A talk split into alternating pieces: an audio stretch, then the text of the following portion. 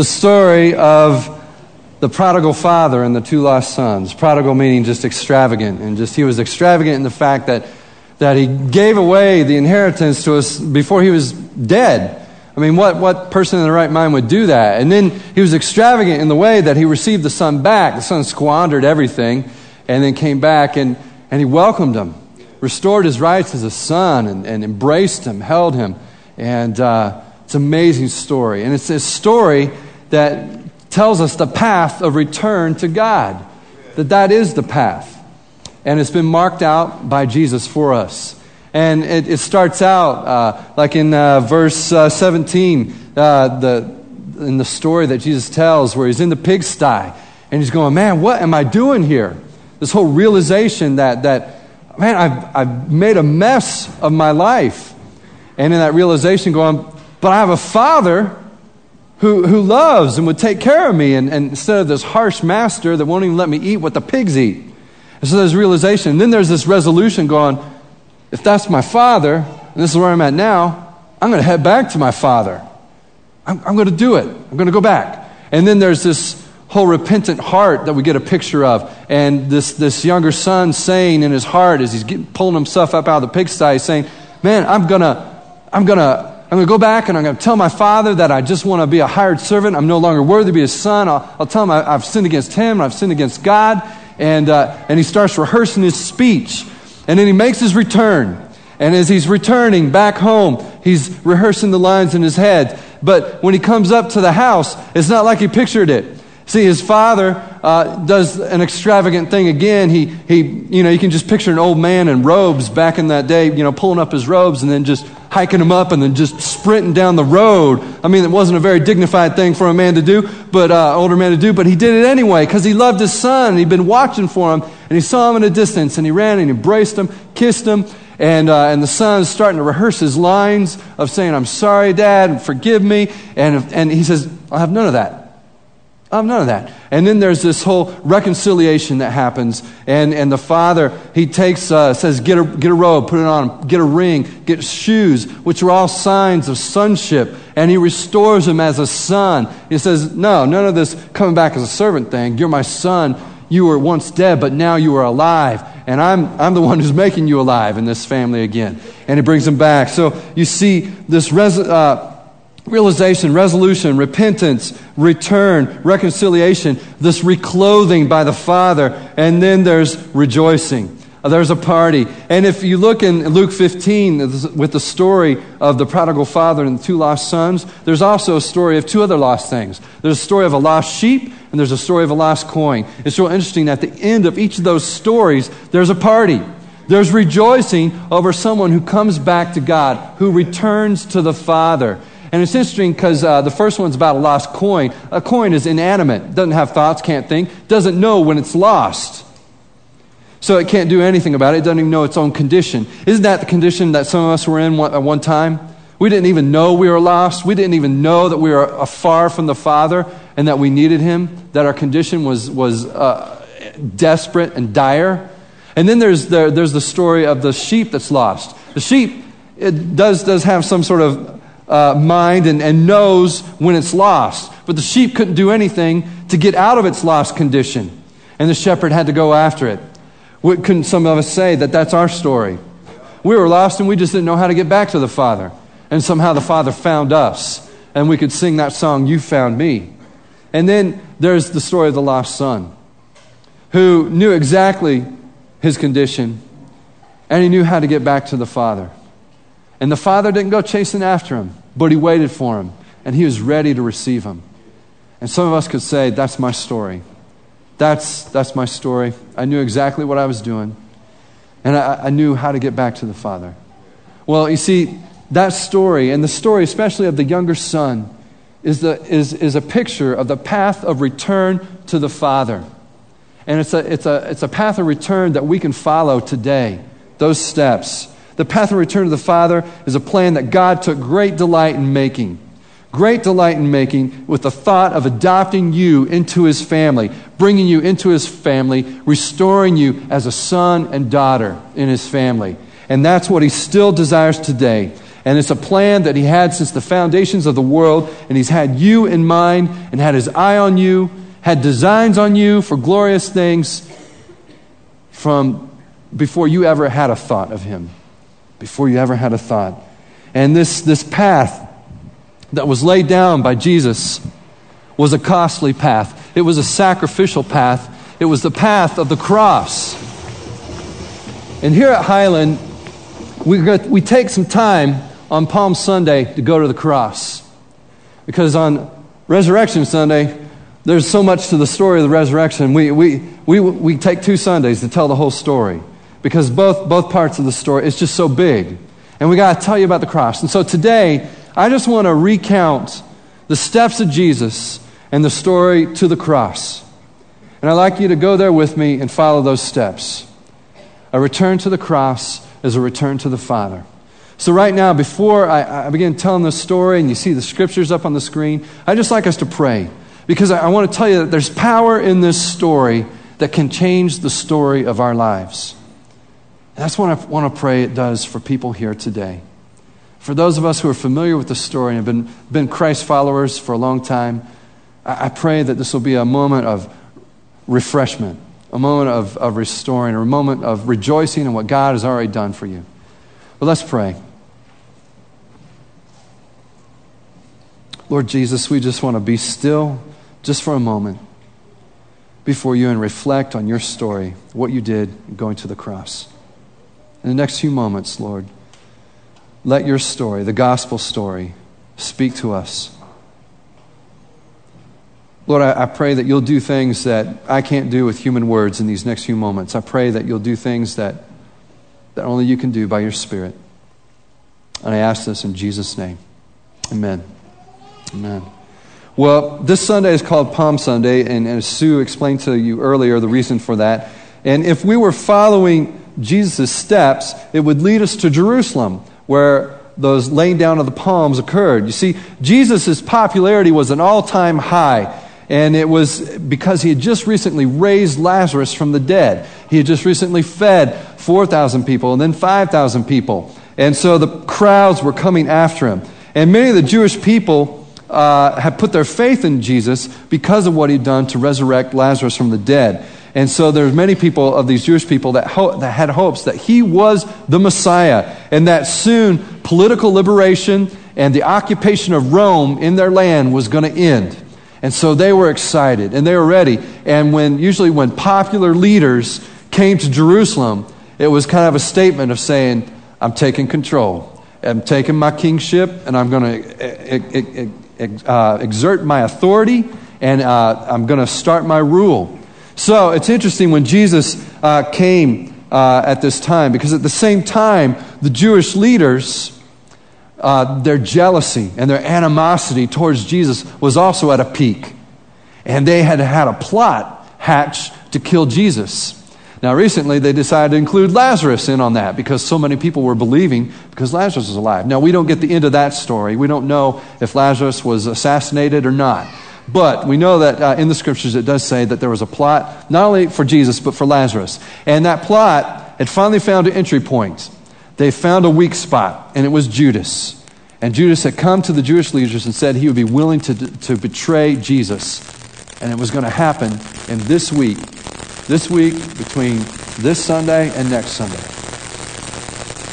And so during this time, Jesus, knowing all this, knowing that Judas had already arranged his betrayal, knowing what the Jewish leaders had been plotting, knowing what the people were thinking, Jesus knew what he was doing as he set his face resolutely and marched towards Jerusalem, knowing that he had to do the key thing to his mission here on earth, and that was to die on the cross. That's what he came to do. Even though nobody else quite understood that, he knew. It wasn't a tragedy. You know, in Shakespearean plays, you know, they call the ones where everyone dies at the end, they call it a tragedy because he does this web of things that seem accidental and ironic.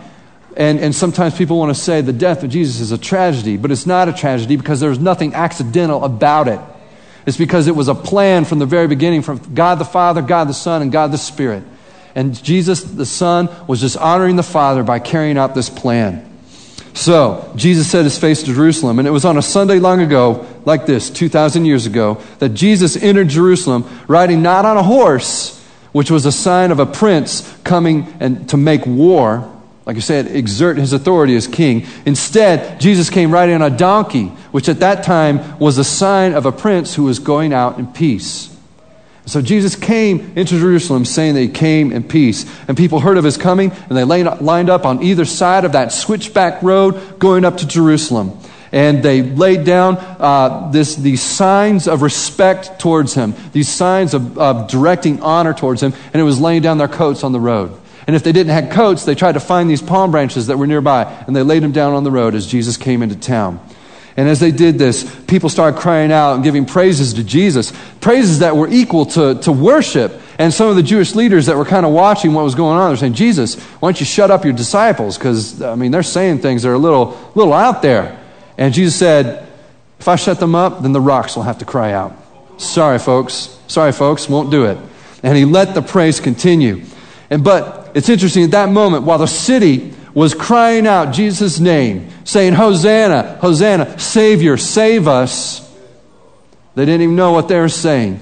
But as they cried out, and it was kind of equal to a concert or a parade that maybe we would go to today. But as they cried out, the only one who knew what would be happening 5 days later was Jesus. And 5 days after that moment of triumph, Jesus was going to be hanging on a cross between two criminals, dying for the sins of the world. On a Friday that became called Good Friday because it was for our good, for our saving that he died. Then on Sunday, Jesus Christ physically rose from the dead, not only breaking out of the tomb, but breaking the power of death, sin, and guilt in one single stroke of victory, sharing that victory with those who trust in him. Triumph over death, sin, and guilt. And these events that I just shared with you make up a week called the Holy Week or the Passion Week, because it's where God demonstrates his holy passion for us. And it's a passion that also says, I love you so much that I'm going to come against anything that tries to destroy you. And you know what's been trying to destroy us from the beginning? Sin and the power of the enemy, the devil. And Jesus said, I'm coming against that. It's trying to destroy you, so I'm going to come against that sin. And I'll do whatever it takes to come against it. And he carried out the Father's plan of being the one who had no sin, but taking on the sin of the world to destroy it. And these events that demonstrate Christ's love to us are the events that we remember this week, and Christians have been remembering over the past 2,000 years, this thing that we call Holy Week. And it's in these events that the redemption of mankind was carried out. Events that changed history forever. Forever. Now, it was Thursday night that Jesus celebrated the Passover with his disciples and this meal that he shared with them. And he wrapped a towel around himself. And he went to each of his disciples and he washed their feet.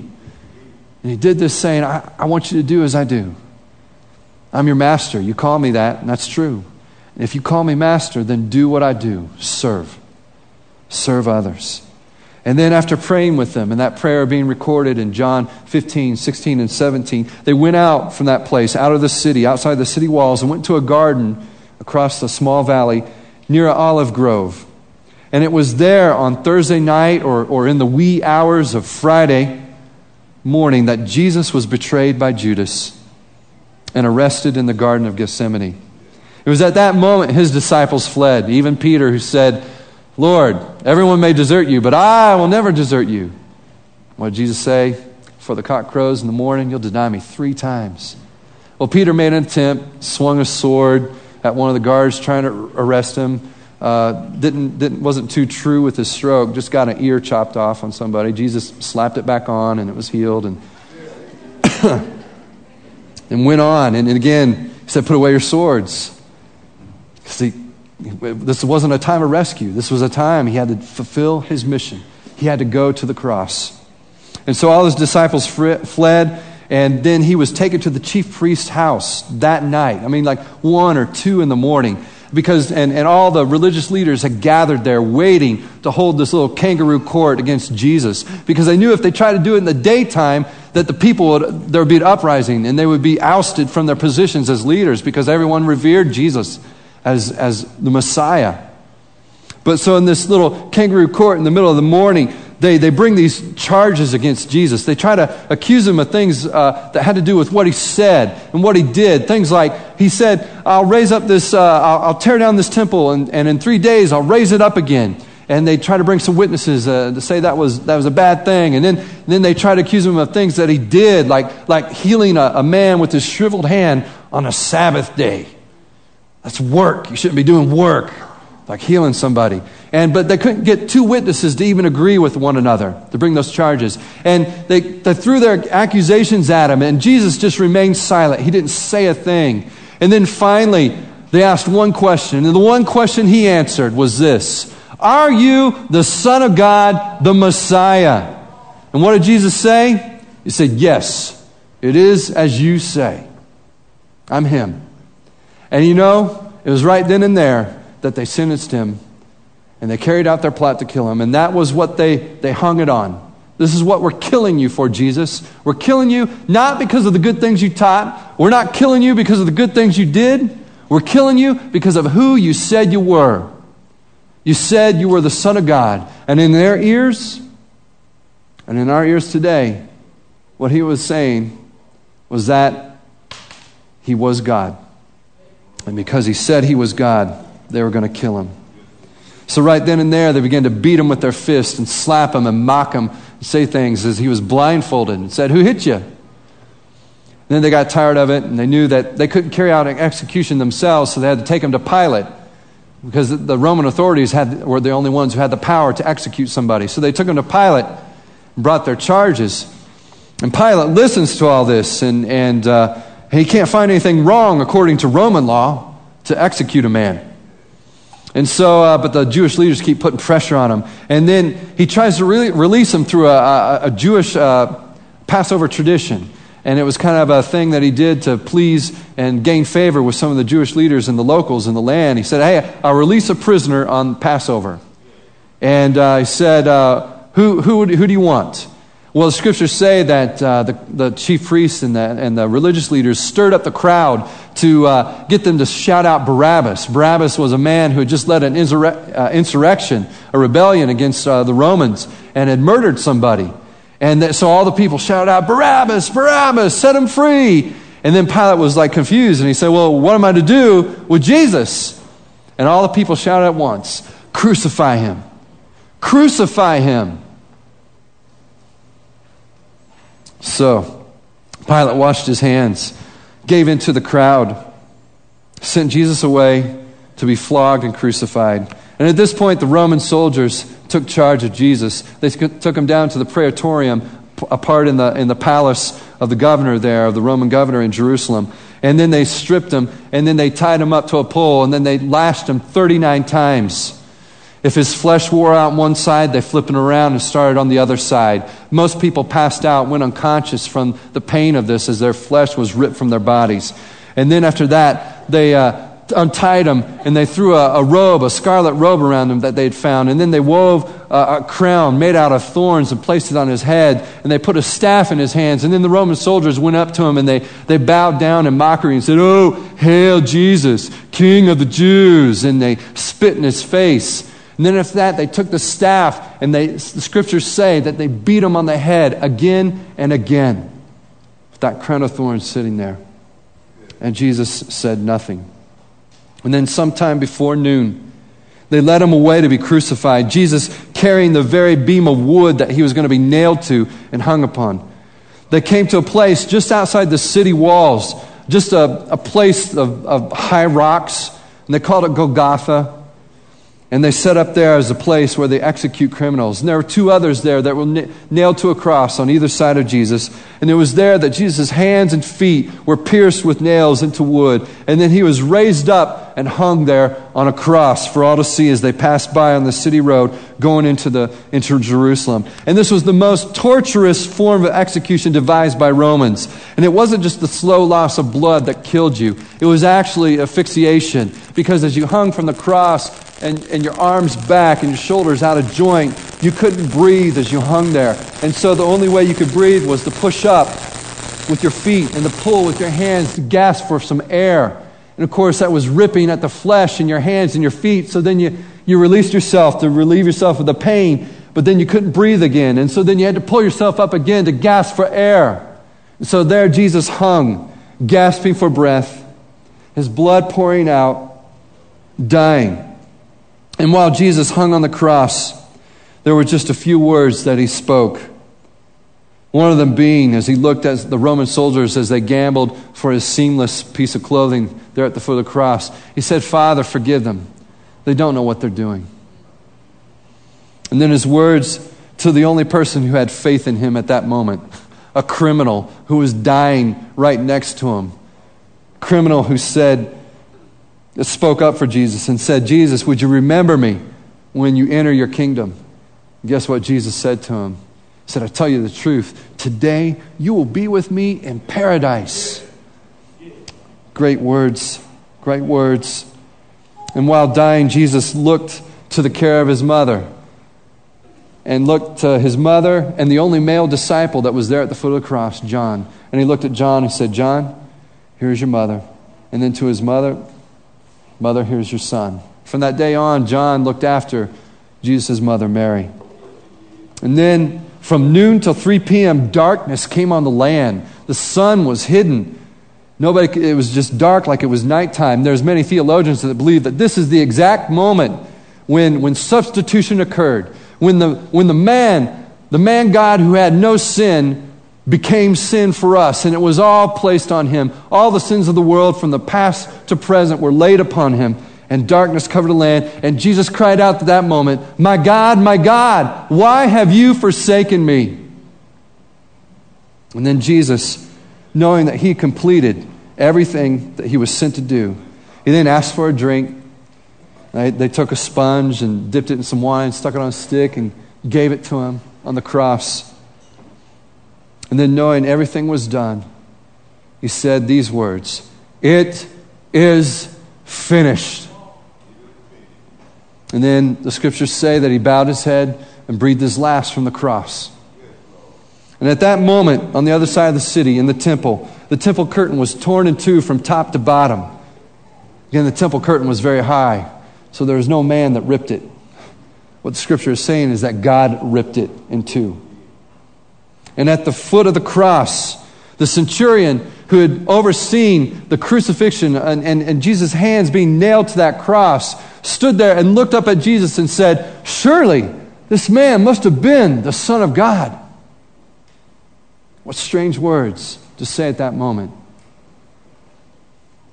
And then sometime after 3 p.m., Jesus' side was pierced with the sword. They were just making sure that he was dead. They went and broke the legs of the other two on either side of him so that they couldn't push themselves up anymore and that they would die quickly, because Sabbath day was coming and the Jews didn't want dead people hanging on Sabbath day.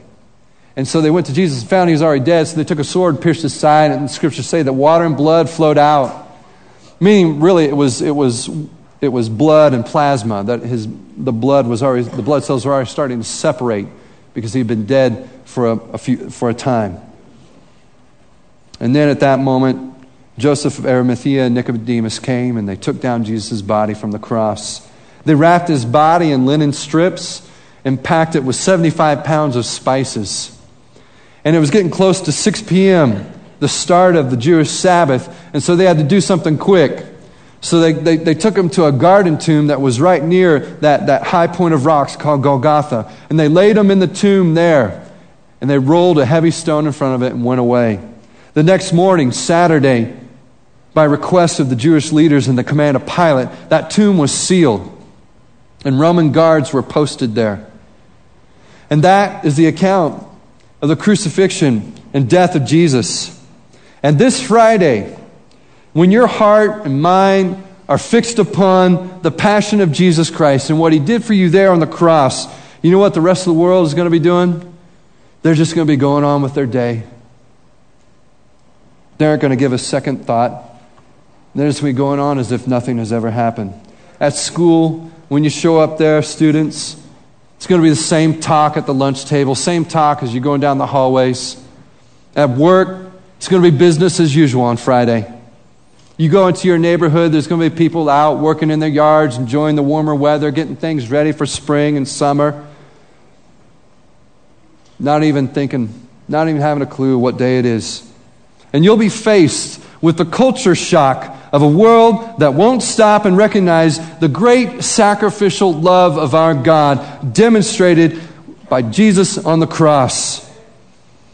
You know what? I hope that there's something in you that wells up in you in those moments, that wants those, that some sort of desire in you that says, I want people to know.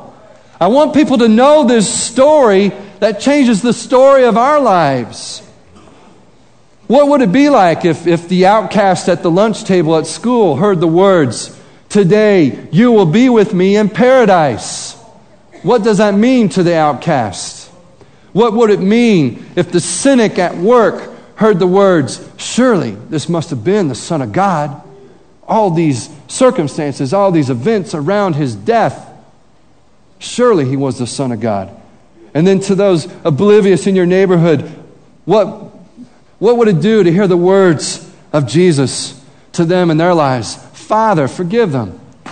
Father, forgive them. How many people need to hear those words and know that they're from God? We all need to know these events. We all need to hear these words. And we all need to return to the cross. Every one of us. Those of us who have felt loneliness. Those of us who have been confused. Those of us who have been wrapped up in meaningless busyness of our lives. Those of us who can't seem to remove the burden of guilt off our shoulders. We need to come to the cross and hear Jesus say, it is finished. The guilt, the confusion, the loneliness, the busyness, put an end to it right now. In the days of Jesus, it is finished was a Hebrew and Aramaic phrase that was stamped upon official documents to say that all debts had been paid. It is finished. We are no longer enslaved to sin or bound by guilt. No more loneliness, no more confusion. Release. Freedom. That is what is offered to those who put their trust in Jesus Christ and what he did at the cross. If we return to the cross and trust in what Jesus did for us there, we're in new standing with God, a new spiritual position. We're no longer dead to sin, but made alive to Christ, made alive to God. And it took this, the cross, to accomplish it. The passion of Jesus poured out to put us in new standing with the Father. New standing as friends of Jesus. And that's what he called his followers, friends. He said, I no longer call you servants, I call you friends, because I've let you know everything that the Father has revealed to me. I know sometimes that you hear people say, Jesus is my friend. But I'd like you just to reverse that in your head just for a moment. Reverse it and think, what does it mean when you get up in the morning and you look in the mirror at one of Jesus' friends? You're not an acquaintance of Jesus. You're not a slave. You're not a spectator in his life story. You are his friend if you put your trust in him in the cross. If you call yourself a Christian, which means little Christ, or if you call yourselves a Christ follower, you are a friend of Jesus. And what does a friend of Jesus do? A friend of Jesus follows their friend and where he goes. For you and for me, it's for us to go into each day, undertaking each task, to meet each person, to write each report, to teach each class, to tend each patient, knowing that as we do, that we're all defined as Jesus' friends. We are not Jesus' fans or his fan club. We are his friends. And to follow him might require something of us. Might require something. It is finished. Look, it is finished means that we are his forgiven friends. As it says in John 13:1, of his followers, he loved them to the end. He's going to love us to the end. He's going to walk with us, whatever we have to walk through. He paid the price, dealt with the weight of sin, defeated the dark powers that held us captive. The cross achieved it. And when we return to the cross, "It is finished" is spoken over us. It's spoken over our mess. It's spoken over our guilt. The only person to hang on to guilt and failure is the person who wants to stop being friends with Jesus. If you are a friend of Jesus, you are a forgiven friend. You know, "It is finished" means that we are also his suffering friends. If we're to follow him in his steps, the steps lead to the cross. I know that everything in our success-driven world flies in the face of that. Our culture rebels against that thought of suffering or doing things that might be hard. The truth is that some of us are in love with the world, and we expect the world to reward us for that devotion. Jesus wants you to give up your love for the world and to give all allegiance to him. Reality is that often we live in places of pain, and some of it sticks to us. Some of all the suffering in the world, some of it becomes our own. You know, but just as Jesus was the wounded healer, by his wounds we are healed. The same is true for those he indwells. That we, though we're wounded by the world, we are the wounded who are the real healers. We can bring the news of his love to places where the world is still in pain. For some, Good Friday is also every Friday. You know, in Sudan, the friends of Jesus have been enslaved. Some of them have even been crucified in mockery of their faith. In Iran, the friends of Jesus are assassinated. In Cuba, they're imprisoned. In China and North Korea, the friends of Jesus are beaten to death. It's not wild rumors. It's all documented and detailed, and it's happening up to this very day. So if our suffering right here in this place and this time is more local, personal, and often the invisible kind of suffering, you know, we should remind ourselves that really we belong to a suffering family. And it isn't some sort of unfortunate accident or a glitch in the system caused by our own sin or folly when we suffer. It's part of just being Jesus' suffering friends. Sometimes we're going to go through some tough things. We are called to be a suffering friends, people who in our lives the message of God's suffering, yet all-conquering love, resonates to the world around us. When we return to the cross and believe the words, "It is finished," we can know the one who has called us friends is leading us along the same path that he walked. And he's close by us to give us strength and comfort in our times of need. You know, "It is finished" also means that we are his commissioned friends. We are called to take up the cross and follow Jesus and be a part of his kingdom work, defeating evil until the day Jesus is visibly enthroned as King of Kings and Lord of Lords. But this commission to spread the reign of Jesus over the hearts of mankind, it isn't like some sort of military operation, and it's not carried out by force. Instead, you see, Jesus' Good Friday victory was a victory of suffering love. And as his commissioned friends, we can only tell that news as he did, with sacrificial love.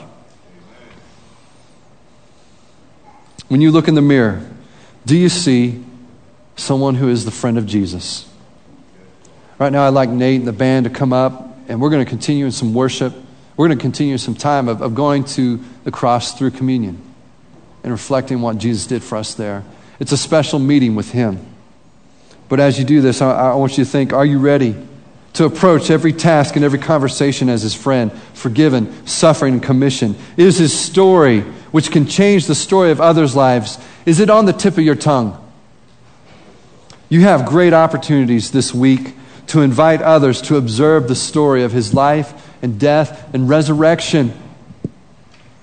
And do it in a very delightful way. I mean, Godspell. I mean, it's even kind of fun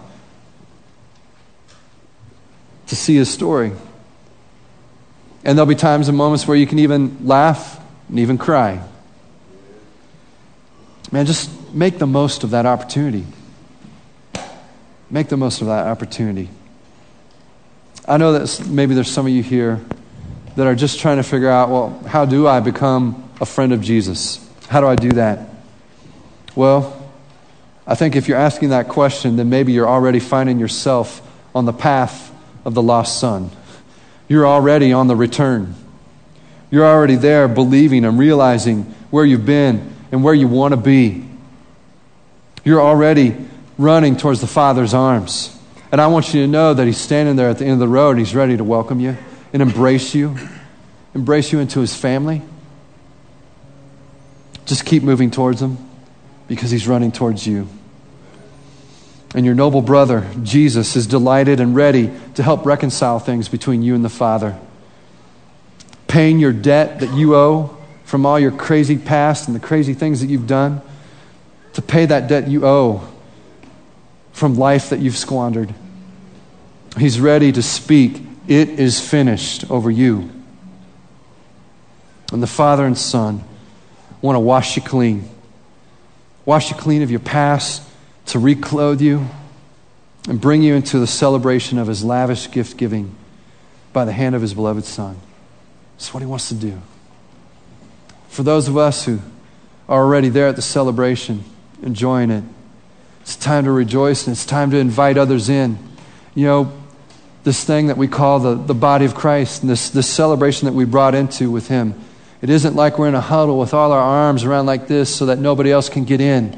We got one hand in the celebration, and we got one hand extending out, welcoming anyone else to come in. It's an open invitation.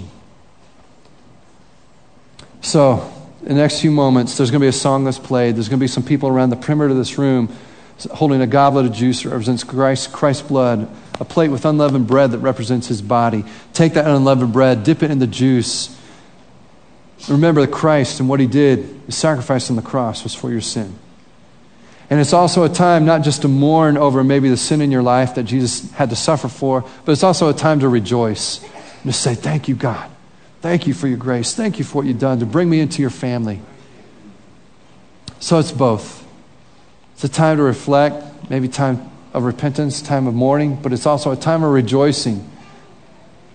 So as you do, I just want you to know that you can come anytime. You don't have to be a member of this church to participate in this. You just have to be someone who believes that what happened here at the cross was for you.